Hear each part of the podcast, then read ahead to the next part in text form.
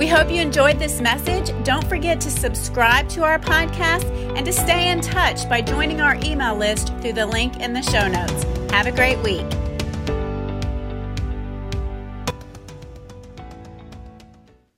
For those that don't know, we've been going through the book of John now for the past couple of months. And it's a very interesting book. I love the way John starts out. Right at verse 1 of John, he says, In the beginning was the Word, and the Word was God, and the Word was in the beginning was the Word, and the Word was God, and the Word is God. Right at the start of that, this book, God is blessing his people. And in this chapter, he gives seven signs. And in these seven signs, he blesses his people, he strengthens them, he builds them up. A couple of the signs that you may have heard about and know about is changing water into wine. That's one of his first ones. And another one is um, him feeding the 5,000 with two fish and five loaves of bread. And he came behind that and he raised Lazarus from the dead. And when he did that, that's when the Pharisees, Sadducees, and the scribes said, Look, we had enough. And they started planning to put Jesus to death. And when you get to verse 13, you hear about the Last Supper and you read about Jesus washing the disciples' feet. In that moment, somewhere in there, Judas kind of hurries off, scurries off to put his plan into action to have Jesus killed, to sell Jesus over to um, the Roman leaders. And while Judas is out doing this, Jesus spends the next couple of days talking to his disciples. For us, it's been over a month that we've been looking at this verse, but in the text, the scene really hasn't changed from chapter 13 until now. Jesus is with his 11 disciples, and he's passing on to them some knowledge to get them through whatever they, they're going to face. Not whatever they're going to face. He knows exactly what they're going to face next in, in life after this is all over. So, our big idea, if you're looking for our big idea today, is simply we have to be able to endure hardship. Jesus is preparing his disciples for a period that he's not going to be with them. And as we all know, that Jesus didn't do anything to deserve punishment, yet and still the powers that be didn't want him to continue to, to preach about God and about deliverance and about um, the power through that. So he's encouraging his disciples and telling them, You're going to endure hardship, but you're going to get the victory in the end. And that's a tough thing to say when you are going through a course or you're going through trials in life and someone is telling you, Hey, just hold on, better days are ahead. But for you right now, it's raining, it's pouring down, it's, thun- it's thunder, it's lightning, it's tornado, everything is coming at the same time. And someone saying, hey, be encouraged. Good days are ahead. Those are hard words to hear. And Jesus is telling his disciples these things while times are good to prepare them for when times are bad. The good thing about those, those words, I know for me, when I go through trials and tribulation, I reflect on certain scriptures to gain strength from. When I'm worried and I'm going through the cares of life, I can go to Matthew 6 and 33, which says, But, but seek ye first the kingdom of God and all his righteousness, and all these things will be added unto you. Well, what are all these things? Well, if you read prior to Matthew 6 and 33, it talks about the birds and the airs and the animals and how they live, and they don't worry about what they're going to eat and how they're going to provide, but yet God provides for them. So that verse lets me know, hey, I don't have to worry. And then Jesus gave me some examples to get through that. So until the day of Pentecost in Acts 1, the disciples have to lean on these words for encouragement. So although Jesus is not going to be physically present, he is going to be present spiritually through the Holy Spirit and leads us to our first point stand your ground. We, we have to be able to stand our ground. We live in a world where Christians are being attacked verbally and physically. Uh, Pastor Jeff spoke on it last week about a country he was in and that people are still being persecuted for their faith. And we have to be able to stand our ground. And when you thinking about standing your ground, you look at Ephesians 6 and it talks about the armor of God. You notice within those components that Paul is talking about, there's nothing he talks about for the back, meaning that we are not to retreat. Because if you turn your back, your spinal cord is exposed, your kidneys are exposed, vital organs are exposed when you turn and retreat. But at no, no way in Scripture does it, it talks about retreating or going back. He's pretty much saying, put on armor guard, stand your ground against the evils of this world. And in chapter 16, it's a continuation of chapter 15. And Jesus is continuing to talk to his disciples, and he says these words to them. He says, I have told you these things to help to keep you from stumbling. They will ban you from the synagogues. In fact, a time is coming when anyone who kills you will think he is offering sacrifice to God, eh, offering service to God. They will do these things because they haven't known the Father or me, but I have told you these things so that you so that when their time comes, you will remember I told them to you. I didn't tell you these things from the beginning because I was with you. So Jesus tells his disciples these words, and he's warning them of coming hardship, of coming struggles that they're going to have to face, that they're going to have to be able to stand their ground. For us, we know what the disciples faced after Jesus passed, but for the disciples, these are foreign words to them. They're used to Jesus going places with them, and they're used to, if anybody got in the flack, it was Jesus. It was never really the disciples. If someone were coming after Jesus and they saw his disciples, they would ask his disciples, Where's Jesus? So they didn't get the verbal abuse and they didn't get the physical abuse that Jesus received, but they were going to receive those things right after that. We all know the story about Saul and what he did when he came on the scene in chapter 8 of Acts. But before that, the Holy Spirit came in chapter 1 and gave them that power. So some have believed that they are doing God a favor in persecuting the Jews. Saul is one of the first ones that did it in Scripture, and it's continuing on to this day. And I wish I could stand here and tell you that in the future, it's not going to happen. But I think all of us know that the way the world is going, believers in Christ are, it's going to get worse before it gets better moving forward. But we have to be able to stand our ground. So it really de- debates and dictates on your level of faith and your level of strength and what you believe in, whether you're going to say, I still believe in God with a gun to your head. It's easy to say that if you're in America because the possibility that that happen is slim. But if you're in other countries, that's something that goes through their heads.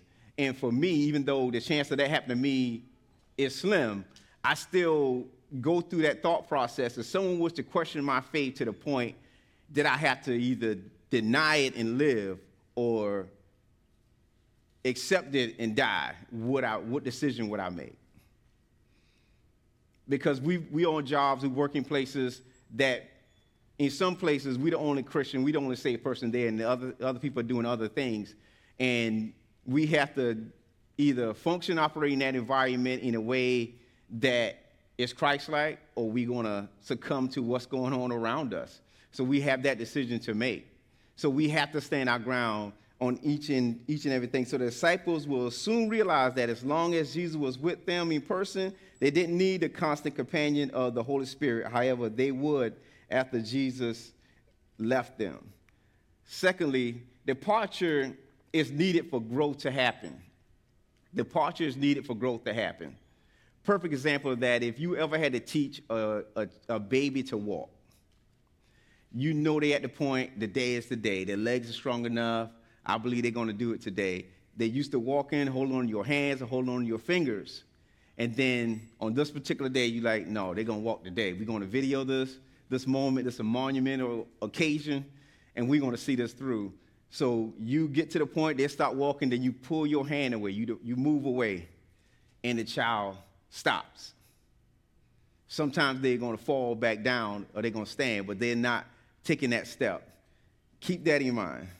So then hear what Jesus said in verse 5 through 7. He says, But now I am going away to him who sent me, and not one of you asked me, Where are you going? Yes, yet because I have spoken these things to you, sorrow has filled your hearts. Nevertheless, I am telling you the truth. It is for your benefit that I go away, because if I don't go away, the counselor will not come to you if I, if I go. I will send him to you.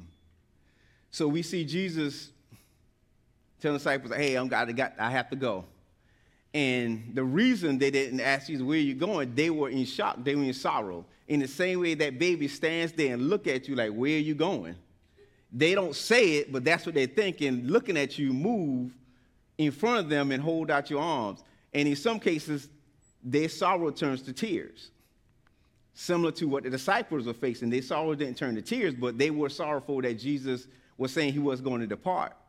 But then you read through the rest of that text and you see Jesus telling them, It is to your benefit that I go away, because if I don't go away, the counselor will not come to you. If I go, I will send him to you.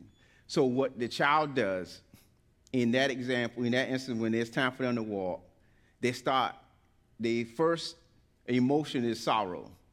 And then you encourage them, Hey, come to me.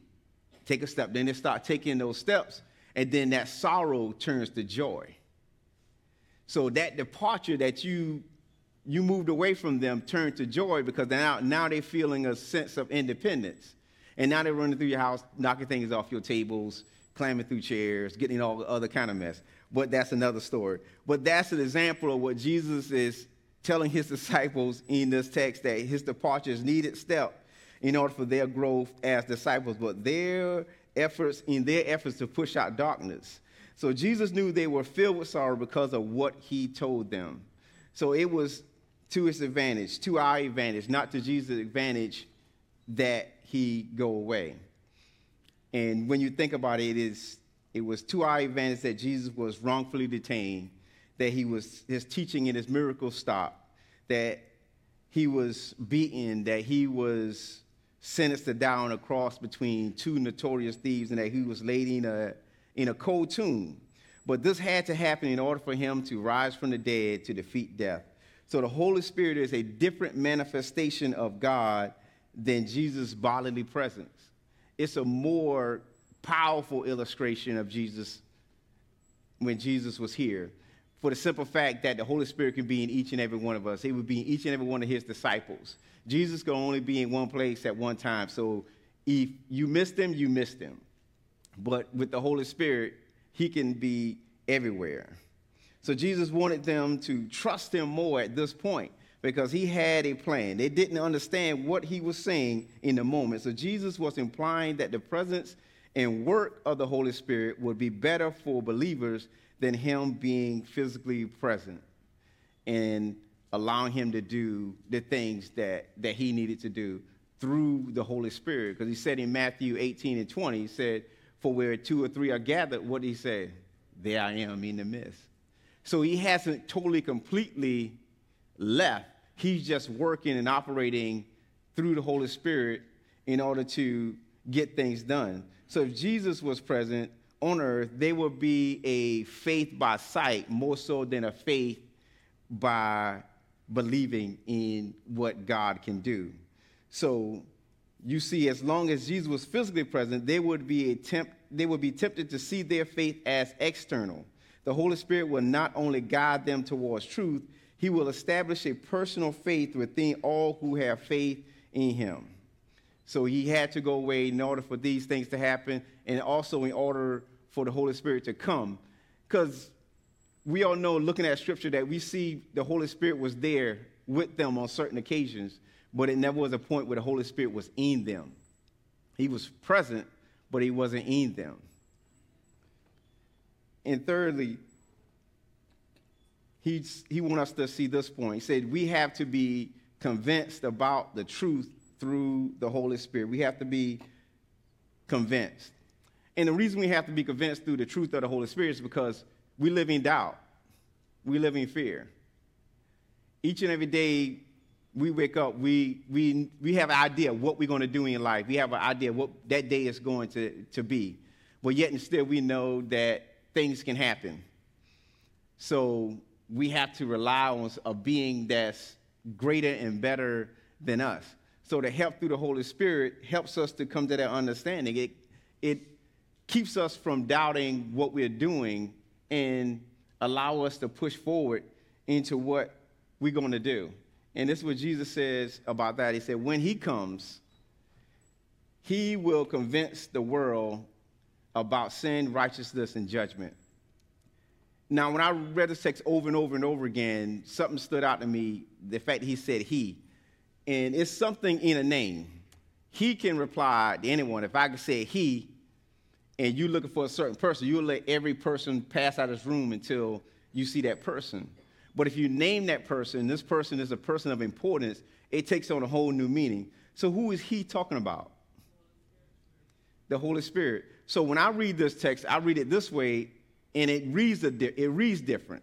When the Holy Spirit comes, the Holy Spirit will convict the world about sin, righteousness, and judgment.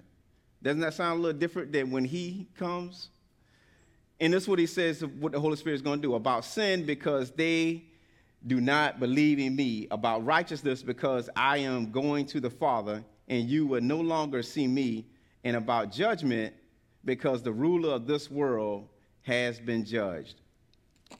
So, when you're looking at sin, sin is the truth about mankind. Since the first Adam came on the world, we, we all deal with sin. Righteousness is the truth about God. And the judgment is the equalizer. So sin plus righteousness equals judgment. Now, that judgment is up to each and every one of us because we have a decision to make. If we're going to live a life of sin, we're going to live a life of righteousness. If we choose to live a life of sin, find it dandy, God is going to, you have free will to do that. But if you're going to live a life of righteousness, on the other part of that, God is going to equip you with the Holy Spirit because He know you can't do life alone. So He's going to put the Holy Spirit within you, and then He's going to surround you with other believers to encourage you as you maneuver through life. So your equal is going to be heaven.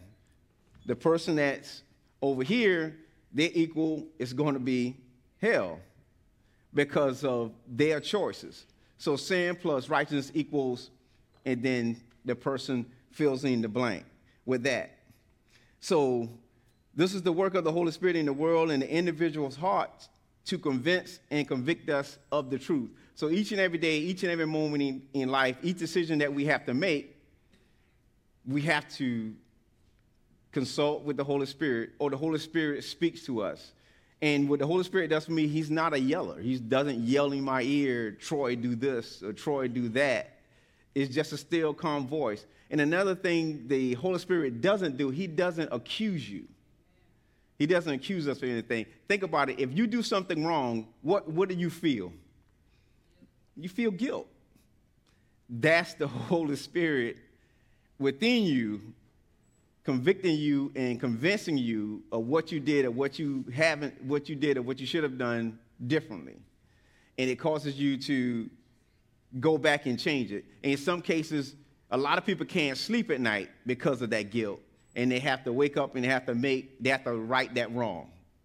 And that's the work of the Holy Spirit within us. He doesn't yell at us when we do something wrong. He just gives us a sense of guilt about what we're doing it guides us that way. It's awesome to have the Holy Spirit to defend us rather than convict. The Holy Spirit convinces us that we are sinners and are in need of a Savior. After we ask Christ into our heart, the Holy Spirit continues to convince us about sin. So the Holy Spirit will tell the world of the importance of trusting in, relying on, and clinging to Jesus to avoid sin. So the Holy Spirit shows the world. And how does the Holy Spirit show the world? It shows the world through us. Show the world through me. Show the world through you. Wherever, wherever pocket of the world you're going in, you, you in, the Holy Spirit is present, moving. If you was to go outside at night and you live in an area where a lot of those little light bulbs are, and just imagine those bugs represent Christians. Everywhere those, those insects go, it, they're pushing out darkness. And you've seen a lot of them to the point that you can even, even see what's in your yard because their light is so bright. That's an example of how the Holy Spirit goes out into the world. It goes out in the, in the world through us. So you have to decide in your work environment, in your class, in your daily routine, whether you're going to be light or you're going to be darkness. Because in a moment, even though you have the Holy Spirit, you cannot decide to share who you really are and be an undercover Christian in your work environment, and no one knows that, that you are an undercover Christian. And then some people tell them, I'm a, I'm a, I've heard people say, I'm a believer. And then I've heard another person say, I didn't know you go to church. I didn't know you were a believer. Because if those of us that have been believers for a long time, we know that you don't have to tell somebody who you are as far as your faith walk. When you talk, when you act, how you carry yourself is different. It is different from a person who just not a, a, don't have a relationship with Christ, but just live a, a good life. But with you, it's different. Someone to ask, who, what do you do? Are you a believer? And then you say, yeah, then you're like, how do you know? It's just, it's just something about you because you're dealing with it on a spiritual letter, on a spiritual level. So, the, of course, we know the judgment of Satan and his demons are already been decided, and then once Jesus come back, they're going to go. But a, a, lot of people believe that hell is a place for where, where God sent people that reject God. Hell is not a place for people that God rejected. Hell is a place for people who rejected God, not a place where God rejected them and sent them there. By their rejection of Him, they end up going to hell because of decisions they made, not because of the decision that God made on their behalf. And you have a lot of people want to test God. Say, but God give me this, then I'll believe him.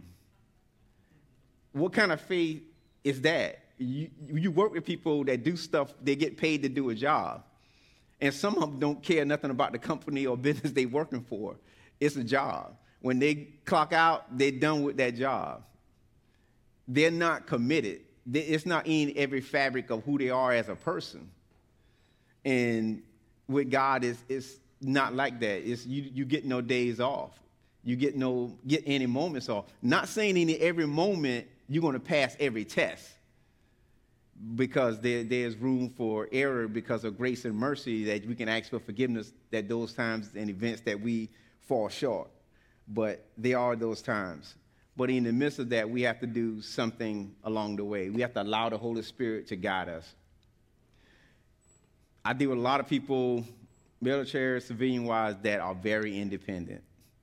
Very independent men and women, strong men and women. But when you're dealing with faith, you're dealing with Christ, you have to have a level of dependency, a strong level of dependency. When GPS came out, and I, am used to a map, I'm like, look, I'm going to feel my way through.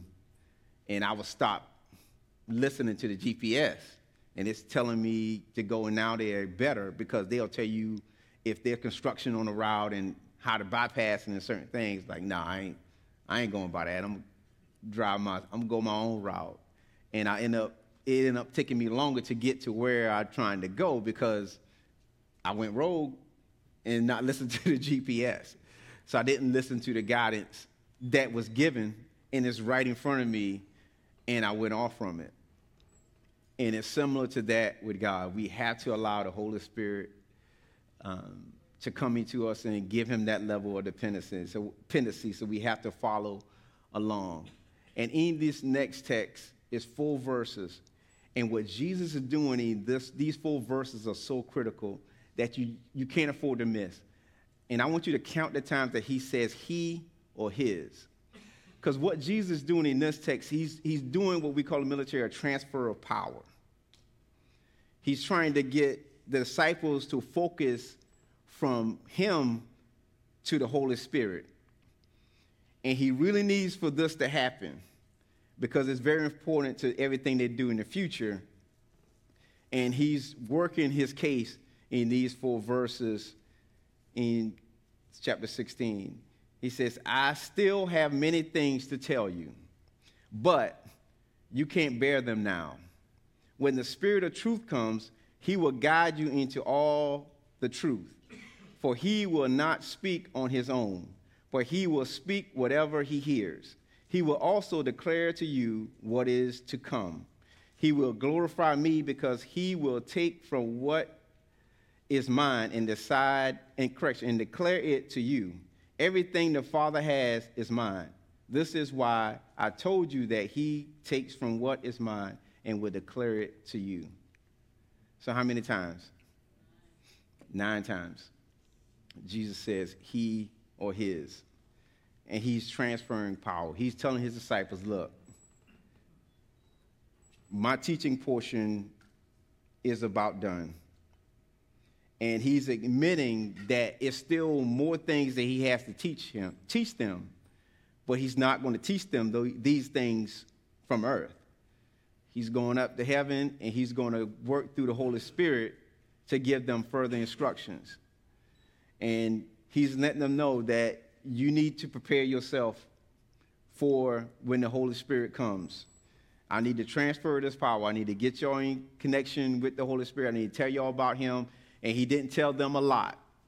He just tell them kind of where they need to be, the things they need to be doing until the Holy Spirit comes to prepare themselves for it.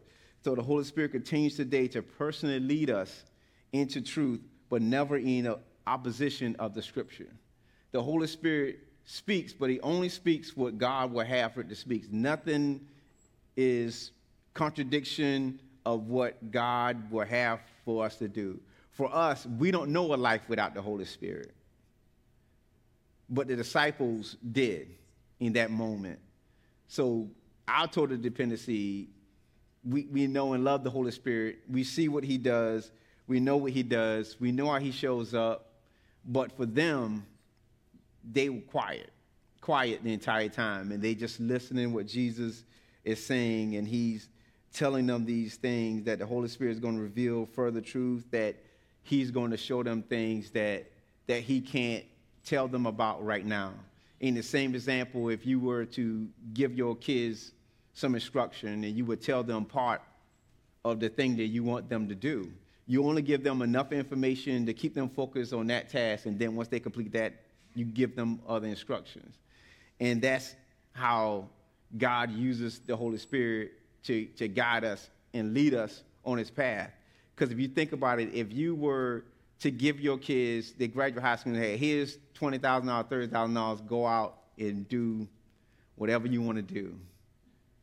You probably won't hear from them because they will have no need to come to you for that, that thing. But if you only give them the things they need when they need it, and then continue to guide them along as you continue to raise them, then they have a they have not so much a dependence on you for how to, how to, how to live their lives, but you kind of help them grow better by doing that than by giving them everything they want. I'm, I thank my parents all the time for not giving me. I think back on, I'm like, man, I'm so glad they didn't give me everything I wanted. I am so glad. I'm a much better person, much better believer because my parents didn't give me everything I wanted. And God does the same thing. He doesn't give us everything that we want. And yet, still, in the, in the society, in the, in the way the world works, we are hated. And for no apparent reason, how do, you, how do you justify killing someone that does no wrong? And then you put him on a cross to, to, between two thieves and you murder him for a crime he didn't commit because you, just lying on him.